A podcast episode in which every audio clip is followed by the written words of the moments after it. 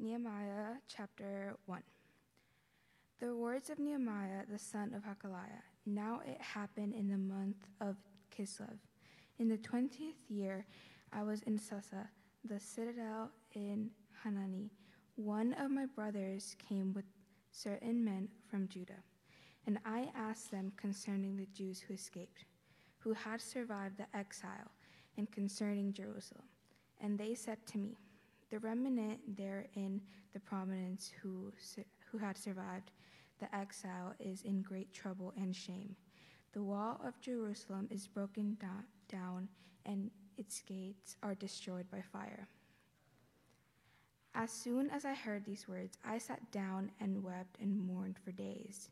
And I continued fasting and praying before the God of heaven. And I said, O Lord, God of heaven, the great and awesome God who keeps covenant and steadfast love with those who love him and keep his commandments.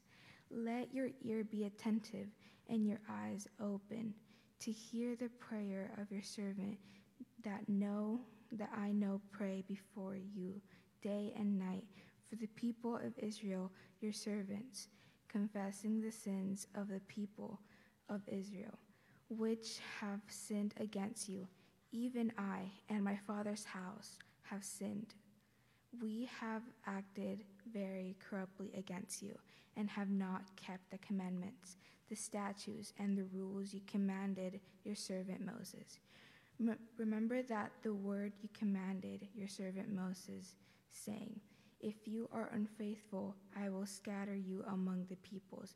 But if you return to me and keep your and keep my commandments and do them, though your outcasts are in the outermost parts of heaven, from there I will gather them and bring them to the people that I have chosen to make my name dwell there. They are your servants and your people, whom you have redeemed by your great, by your great power and by your strong hand. O Lord, let your ear be attentive to the prayer of your servant, and let the prayer of your servants who delight to fear your name and give success to your servant today, and grant him mercy in the sight of this man. Now I was cupbearer to the king. This is the word of the Lord.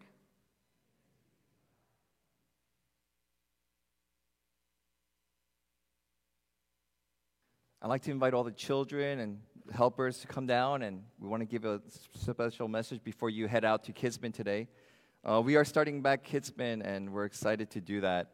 And uh, little by little, um, as we pray for the vaccine or just any way that we can make sure everyone is protected, uh, that's exciting for us to see.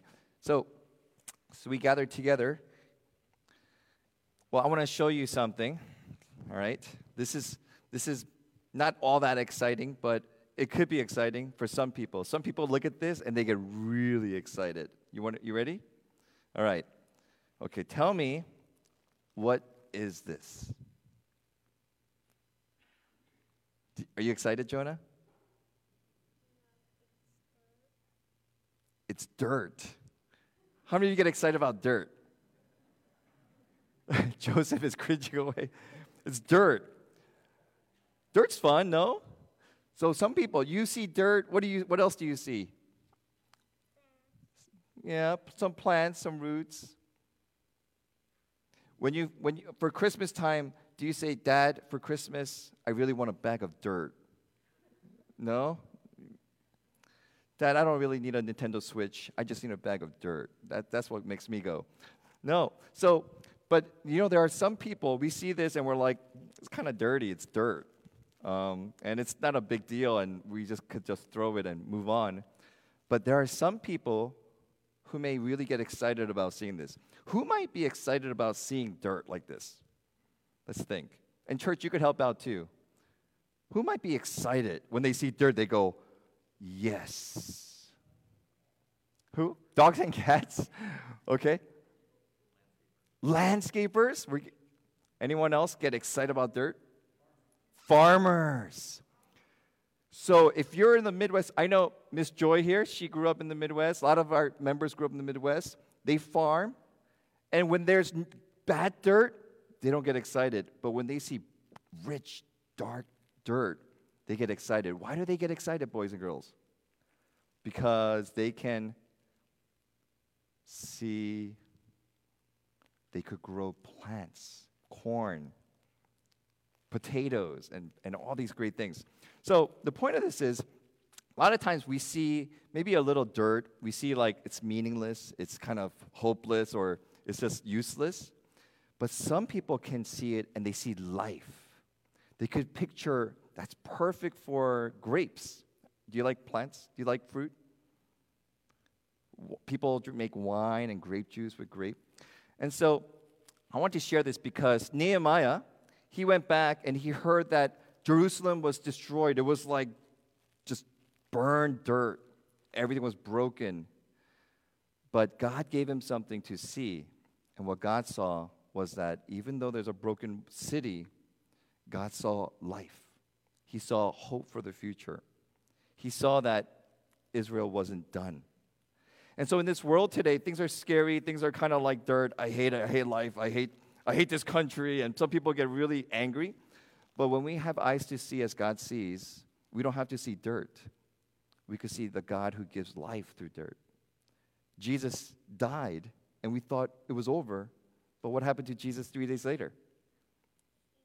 He rose again. And so, with this kind of God, even though we may see dirt, we never have to see death we could always see life coming out because God can bring life out of good things, even the worst things. So that'll be our message today for Nehemiah. Let's pray. Would you join me in prayer, boys and girls? Lord, we see dirt, but people who, like landscapers and farmers, may see life. And similarly, in our world, we see a lot of bad news, but no matter how bad the bad news, God, with you, you see life. You can also turn things around. You could raise and renew.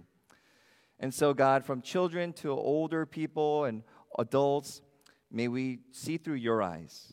May we live life with faith in you, not by what we see and not by even what we know, but trusting God that you have always something beautiful planned. We pray these things with thanks and gratitude to you. In Jesus' name, amen. All right. Well, boys and girls, we'll see you. Have fun at Kidsman. Thank you, volunteers. Could we give the volunteers just a hand encouragement as they serve?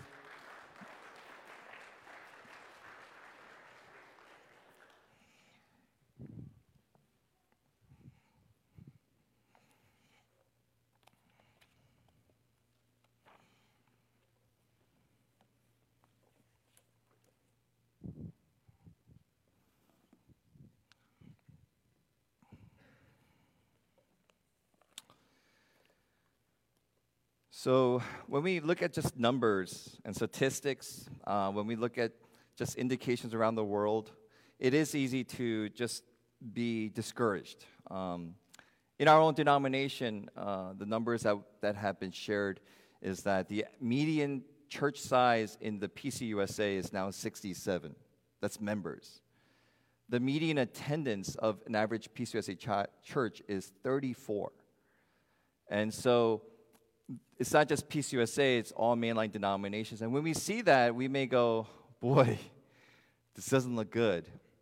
And so we could get discouraged by that. And I realized, you know, there's nothing new under the sun, right? Um, gas prices are almost $5. And we could always say, oh, the government. I remember those days when it was like this. But even politics, government, churches, things can become bleak. And so I think it's important for us to just collect ourselves and not to react to the news all the time and just be like chaff that's blown in the wind, as Psalm 1 says, but to be anchored and rooted in something greater, in the Word of God and God. And so Nehemiah strikes, strikes that chord that no matter what we see, God is still God. And in our lifetime, things may not be uh, as, you know, fireworks and celebratory and things that just drive us to energy, energetic action. But no matter what we see, God is God, and God is a God who restores and renews. And so I want to go into that framework into Nehemiah chapter 1. So, first, let's play a game. Who, who am I? I did not speak fluently until the age of nine. Anybody know person yet? Second clue. I was expelled from school for rebellious behavior. Anybody? Third, I was rejected from a private science school because they didn't think I was smart enough. Yeah. Albert Einstein. Albert Einstein did not speak fluently until nine years old. He was such a rebel and misbehaved that he was expelled from school. I was, I had many detentions. That's another story. But I was never expelled. And they, in a school, didn't accept him because they thought he was not smart enough. And so, you know what's funny in our world when we say, hey, you're an Einstein, his name became an adjective to you're brilliant, right? And so it's interesting. Can you imagine the teachers at that time, all they saw was failure. This, this kid's not going to add up to anything. He can't even talk at nine. I don't know. He's a good kid, but I don't think he's going to go anywhere.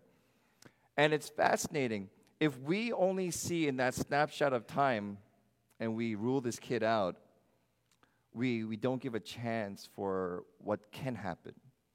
So, so the potential in each of us, potential even the miseries of life, we can't allow ourselves to look at it in this snapshot. So Stephen Colbert, he's, he was uh, famously viral this past week. They're like, how do you reconcile comedy and your faith? And do you recall what he said? And let me, let me share with you his, his very quote. He said, Ultimately, us all being mortal, the faith will win out in the end. But I certainly hope when I go to heaven, Jesus has a sense of humor. So if there's some relationship between my faith and my comedy, it's that no matter what happens, you are never defeated. You must understand and see this in the light of eternity and find some way to love and laugh with each other. So, humor is a statement to Stephen Colbert that because God is eternal and this is not everything, you can always laugh. We are never defeated with God. For Christians, we are never defeated because of Jesus Christ. And we say, Amen. And so that's how Stephen Colbert goes, but he's deeply Catholic. It's very rooted in the gospel for us that Jesus Christ allows us to say, no matter what the circumstance, we are never defeated. And so this goes back to the reminder in our church that we've been saying for a couple of years with the story that the lower level, what we see, is never the same as the upper story of what God is doing. And we have to remember that, especially when our times and life struggles hit. So in Nehemiah, what he sees in this moment breaks his heart. And so he's moved by that, not into defeat, but into fasting into prayer and action. And I'm just mesmerized by that. And I think that's something exciting and encouraging for us. So let's look into this. There's three things I want to share from this that there's something more to this story. First, there's more than just a broken wall. Um, do you guys remember Planet of the Apes? What was the iconic scene at the end of Planet of the Apes? The original one. The Statue of Liberty buried at the beach, right? And why was that so iconic? It was Charlton Heston. He went into the future and the world was dilapidated. And the symbol of Statue of Liberty being buried in sand gave us this picture of like, oh my goodness, a dystopian future, a tragedy, this is the end of the world. And so when Nehemiah hears that Jerusalem walls like that, this iconic city is still in ruins after 150 years because Israel rebelled against God. They worshiped other gods. They would not repent, and God said, I will judge you if you do not turn. And they did not. So Assyria came in 722 BC and 586 Babylon. And then so they were both North Israel and Southern Israel were squashed. And so 150 years later, Nehemiah goes to his brother, Hey, you came back from Jerusalem. How are things over there? And his brother says, Not good. The walls are still burned down the remnant, and its gates are destroyed by fire. And so Jerusalem was destroyed by fire by Nebuchadnezzar. And what is the big deal with the wall? When you see a wall, it, it protects, it keeps intruders out, it allows to control what goes in and what goes out. But it's also a sign that God's favor is upon this city, this great city of Jerusalem. Uh, for Nehemiah, it meant more. In two, chapter 2, verse 17, for Nehemiah, the Jerusalem wall lies in ruins and its gates are burned. And he says, Come, let us build a wall of Jerusalem that we may no longer suffer derision, which means mockery. Uh, we hear this a lot. I call people, Hey, how are you doing? Hey, can I come by and pray with you or say hello? And sometimes some people say, What? Oh, don't come. My house is a mess. How many, how many you said that? I've heard that a couple of times. Actually, our house is a mess too, so you better call me before you drop by. But, but our house represents maybe us, and we get embarrassed sometimes. Maybe a little too much. We're a little bit too superficial or too oversensitive. But this wall represents their home, their nation, and the enemies were mocking them. You're God's people? What good is your God? You guys look like you have nothing. And so this wall represented more than just the fortress, it was that God's favor has left and that they have been destroyed. And so instead of the world knowing God, they were mocking Israel. And so, it, so Nehemiah's heart's burning. And over the 150 years, they tried to rebuild the wall, but every time they tried to rebuild the wall, uh, Ezra chapter 4 tells us that people were lying and saying, King, Israelites, they're trying to build a wall so they could take you down. and so rumors and gossip and threats kept them 150 years until you get this guy named Nehemiah, which is fascinating. And so the message of Nehemiah, I think him, one of the many, many great messages is even after the devastation at the hand of God, God is the one that continues to work in our lives. So that's a wonder mystery of God that He's the one that caused this because the people sin, but God has not given up on them. He's still working. We even t- are told that the king granted me in Nehemiah 2 8, the king granted Nehemiah everything he asked, quote unquote, for the good hand of my God was upon me. So behind Nehemiah was a God that was allowing the planning to carry out. So the hero is Nehemiah, but the hero of the Bible is always God behind the person. And so I want to just say God only needs one person. God only needs one person, right? He only needs one person to just put his foot down and say, This is not right. Um, this is a fun story, but it's, it's a true story. Do you remember the Roman Colosseum? They used to throw Christians in, with animals, and they used to have, you know, those, what do you call those? Gladiator fights. Do you know how that stopped? There was a true story of a priest who saw this brutality and he said, No more, this is wrong. So he ran into the Colosseum and tried to fight, stop the fight, and they killed him. And the whole Colosseum hushed in silence that this holy priest offered his life to stop this brutality. And the, the, the legend has it that because of that priest, the beginning of the end of gladiator fights started, and even Christian deaths. That this is not right. And so it takes one person, and for Nehemiah, after 150 years, he saw that this, God, there has to be more, and he was moved. Verse 4 tells us I sat down and wept and mourned for days, and I continued fasting and praying before the God of heaven. And I said, O Lord, God of heaven, the great and awesome God, who keeps his covenant and steadfast love, who loves and keeps his commandments, let your ear be attentive. I want to say to you that in a world today, um, we have to be in tune with what we compassion and empathy and sympathy of what's going on around us that God uses that to call you into something that may surprise you to be His agent. And so a lot of us were kind of isolated and we said, as long as my family's happy, I'm good. But something's got to burden your heart. And I think as Christians, one of the things we have to do is allow our hearts to be open. God, what is it that's troubling you that aches us? Uh, some people do compassion child because of this what you can't do for all, do for one. So they adopt a compassion child. Some people literally adopt foster children so they could have a future. And so it's, it's for the, us to recognize God, I can't fix the whole world, but is there something you're giving me a burden to do? And so the first thing is it's more than a wall. It's, it's like there's a brokenness in this world. Second, um, based on Nehemiah's prayer, we see that it's more than external circumstances that brings us to where we are. The enemy of, of Nehemiah wasn't Babylon. The enemy of Nehemiah wasn't, other nations didn't do this.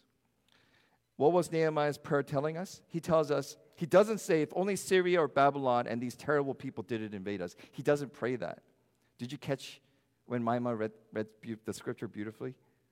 So let me read it for us. He says, he continues in his prayer, let your ear be attentive and eyes open to hear the prayer of your servant, and I now pray before you day and night for the people of Israel, your servants. Confessing the sins of the people of Israel, which we have sinned against you. And then he adds this even I and my father's house have sinned. We have acted very corruptly against you and have not kept your commandments, the statutes, and rules that you commanded your servant Moses. I love, it's so refreshing that Nehemiah doesn't go, God, these godless pagans, how could they defeat us? He doesn't say that. He says, I know our history, God. We are such sinful people. We don't care about your word. God, we, we've, we've you were right in front of our face and we just rejected you. And God, not only them, but me as well.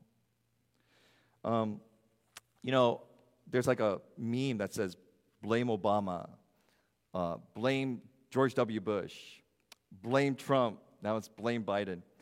And I wonder, you know, we could do that on and on, and we could blame everybody in the whole world, can't we? Some of you are like, I blame her, I blame him next to me. And Adam and Eve, when they first got caught, what happened? They blamed each other. Adam blamed the white woman, the woman blamed the serpent. And so, what's refreshing about Nehemiah is we are the sinners who receive judgment due to our name. I'm not sure how often we think like this, where we always start with us, or do we start with other people? What do students say? How did you get a C on your test? It was a teacher's fault. did you study? Well, no. Remember that? And teachers say, Who gave you this grade? And the kids want to say, You did, but the teacher says, No, you did. Um, in baseball, it's the same thing. I tell my, my players, who determines the lineup? They're like, you. I say, no, not me. You do, based on what you can do, what you want to do, what, how hard you want to work. And so I like Nehemiah. He's humble about his sins, he's humble about Israel's sins, and he's honest of the situation. And so, whenever we're in this dark situation or in a trap, I wonder if we could say as a nation, if things are not going well, how have we contributed to this? Instead of saying it's the capital, Washington, D.C. The way our proper, the way our system works, by the way, you elected them into Washington, D.C., right? Is it not? Right? And so, how have we grieved and prayed for the politicians? How have we equipped the younger generation to serve with integrity? And so Nehemiah sees that where we are was just, because this is what God has to do to sin. We, he owns it. And he says, God, we are the ones, and if so, we need your mercy, O God. And so he prays in his prayer God, you are God, you're holy, you're good. We are sinners, and you scattered us. But God, we ask for your mercy. And so he quotes this quote from Deuteronomy 30. And he quotes Moses saying, If you are unfaithful, I remember your promises, God. I will scatter you among the peoples. But if you return to me and keep my commandments and do them, though your outcasts are in the outer, uttermost parts of the heaven, from there I will gather them and bring them to the place that I have chosen to make my name dwell. So in Deuteronomy 30, this are the three things that he quotes, captures from Moses. God will scatter those people who are unfaithful as his judgment. But Israel can return to God if they choose to obey and live under his rule. And third, if, if Israel does that, God will gather and restore and dwell with them referring to Jerusalem, and he'll rebuild them. And so Nehemiah remembers this line from Moses and he quotes it. And what is he saying? If we have self inflicted harm in where we are now, the only hope is the mercy of God. And our job is to repent. Our job is to turn back to God humbly and to obey and trust Him, and He will heal us. Uh, Second Chronicles has this verse: "If my people who are called by my name will humble themselves and pray, then I will hear them and forgive them and heal their land." And so I wonder, instead of being discouraged again about our church situations, have the churches gathered to say, "God, we need a revival. We repent of a, being a church that's about us, for our nation, for our city." And so this is Nehemiah saying, God, the only person that could fix this is not a new president, it's not a new pastor, it's not more money, but the only people, only thing that could help us is your mercy, O oh God. And so we humble ourselves. So, lastly, he turns to this it's more than what we see. That God saw this brokenness. Do you know how long it took for them to rebuild the wall, by the way? This is a fa- this is a important trivia. There's some things are trivia. Do you know how long Nehemiah went back? He got the blessing. How long did it take for them to rebuild the whole wall of the city? Just anybody? How many say a month? Two months? A year? Okay. 52 days under Nehemiah's leadership with his with God's blessing and his insight and wisdom, they rebuilt the wall in 52 days. That's just, um, that's just literally supernatural and amazing that God was able to use that. And so the sign is that God's favor is with us. So when we see a rubble, I really think God sees, hey, I'm just waiting for you guys to return. I can do, I am the one who created this universe with words. If you would return to me, trust in me, what I can do in your life is to bring life back. Uh, thinking about all the things Jesus said where death is not the end, but death is the beginning of life, right? For example, John 12, 24, Jesus says, Truly, truly, I say to you, unless a grain of wheat falls to the ground and dies, it remains a single seed, but if it dies, it produces many seeds. Matthew 16, 25, For whoever should save his life will lose it, but whoever loses his life for my sake will find it. It's, it's in dying that there's life in the rubble that God brings out life. And Jesus Christ said, if the Son of Man will be beaten, betrayed, die, but on the third day he will rise again. And so everything in God's economy is that when we see brokenness, that's actually a good sign because it allows us to recognize the only hope is God. Uh, so let me read this from Malcolm Muggeridge, uh, just a brilliant mind, Christian author. And so this is the kingdom of God, he says. Jesus compared a grain of seed, a tiny speck in the palm of his hands, to the kingdom of God. What a ridiculous comparison it would seem in the eyes of anyone who did not know what a seed is and what it can become. In point of fact, is there anything more miraculous in the universe than a grain of seed that goes into the ground?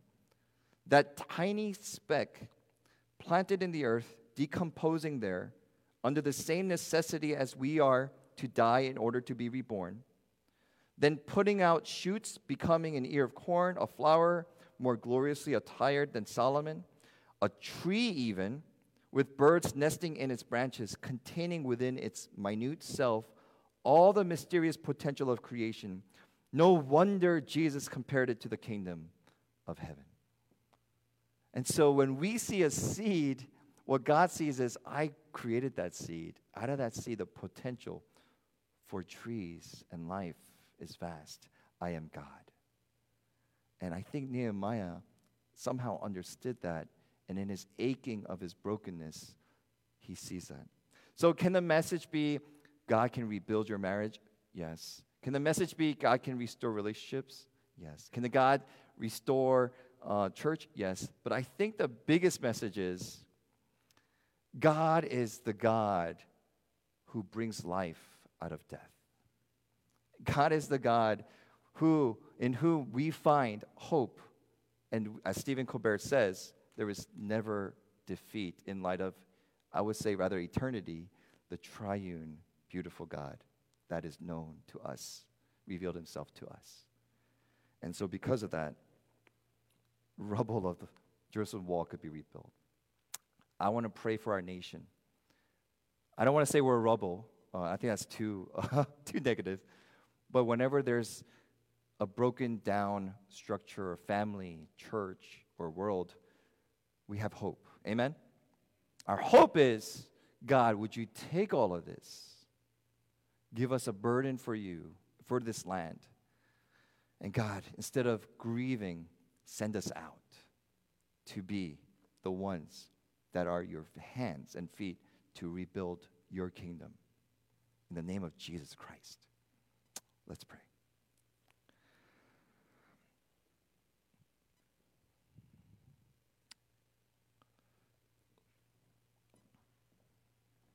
God, help us to be humble and honest about ourselves, about the situation.